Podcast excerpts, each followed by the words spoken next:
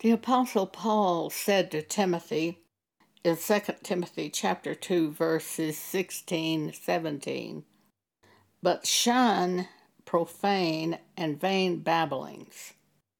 Profane simply means secular. So Paul is saying shun secular and vain babblings for they will increase unto more ungodliness and their word will eat as doth a canker, a cancer.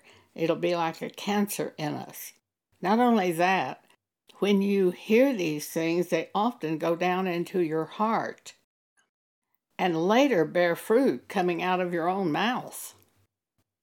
What I like to do is if I hear something that is a profane babbling, I like to take the scripture and use it as an anecdote for the poison that is spoken on the television newscast and by human beings. Recently, some CNN report talked about climate control and how it was going to eventually get to the point where we didn't have winter as we usually do.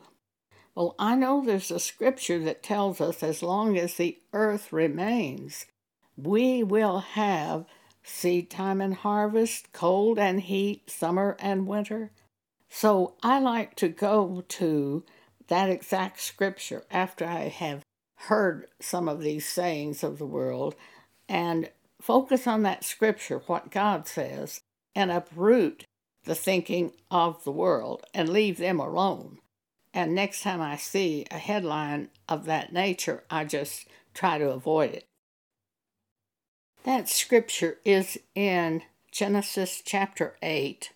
It's verse 22. While the earth remaineth, seed time and harvest, cold and heat, summer and winter, day and night shall not cease.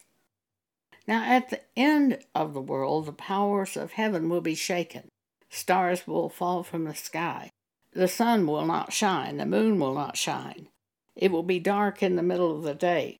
That's at the end of this world. But while it remains, as long as God lets the earth continue, there will be seed time and harvest, cold and heat, summer and winter, day and night shall not cease. Genesis chapter 8, verse 22. I keep scriptures such as this on my Kindle photo album. I make a screen print of these scriptures from the Bible. I make a screen print and it transfers directly to my photo album. That way I can pull it up and look at these scriptures over and over in an easy way. A woman used to come visit with me and speak all manner of secular things which were not in the Bible. After she spoke, I would explain to her what you just said is not in the Bible.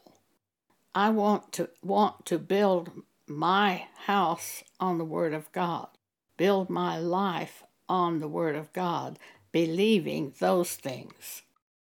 Then she would grow very silent for a while, and then she would resurface again after a few months, and again she would speak another worldly saying, a vain babbling. And again I would tell her what she just said to me was not in the Bible, and that the Bible is true, and that's what I want to build on. Finally, she disappeared from me. Usually, you don't have to argue with them and fight with them and try to prove them wrong. Just say, I want to build my life on the Bible.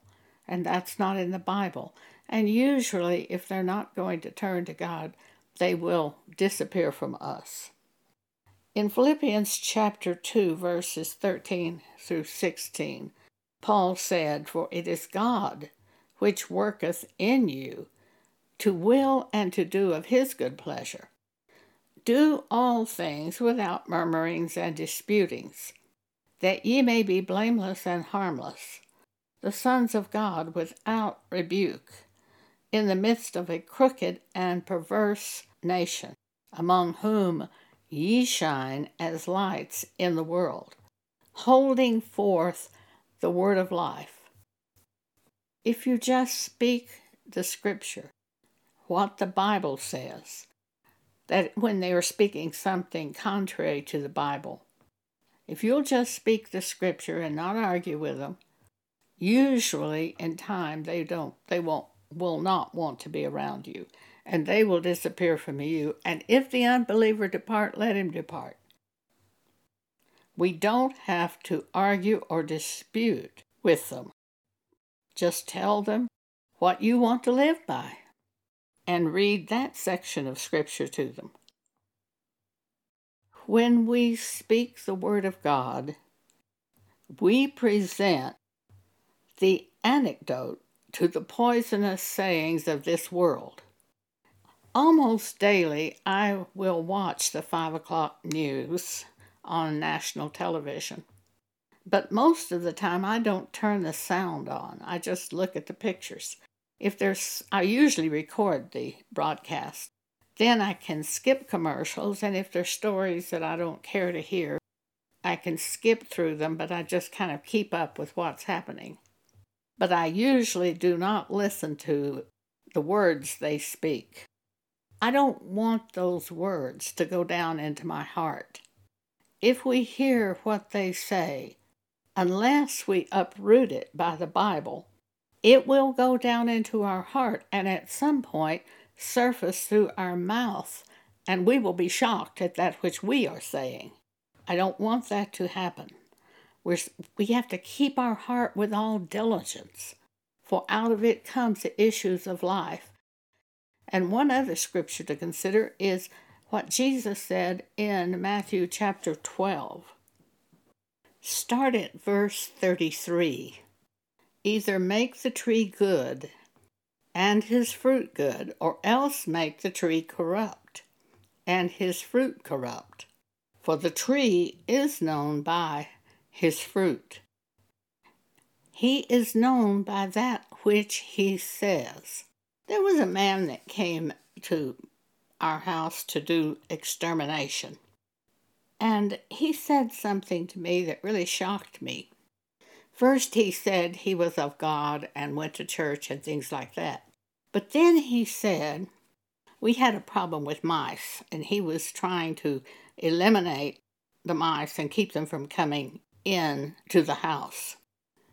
He said to me, Well, you can always pray that the mice will go to someone in the neighborhood that you hate. I was shocked and I said, But I don't hate anyone in the neighborhood. Now, what did that man show? He showed he's not of God. He may go to church, but he's not of God to have something like that in his heart, which he repeats through his mouth. So Jesus says either make the tree good and his fruit good, or else make the tree corrupt and his fruit corrupt. For the tree is known by his fruit. I knew that man by what he said about hating neighbors. I knew he wasn't of God. Verse 34, Jesus says, O generation of vipers, how can ye, being evil, speak good things? For out of the abundance of the heart the mouth speaketh. A good man out of the good treasure of the heart bringeth forth good things, and an evil man out of the evil treasure bringeth forth evil things. But I say unto you that every idle word that men shall speak, they shall give account thereof in the day of judgment. For by thy words thou shalt be justified, and by thy words thou shalt be condemned. Look at 2 Corinthians chapter 5. Paul says in verse 9, Wherefore we labor, that whether present or absent, we may be accepted of him, of Christ.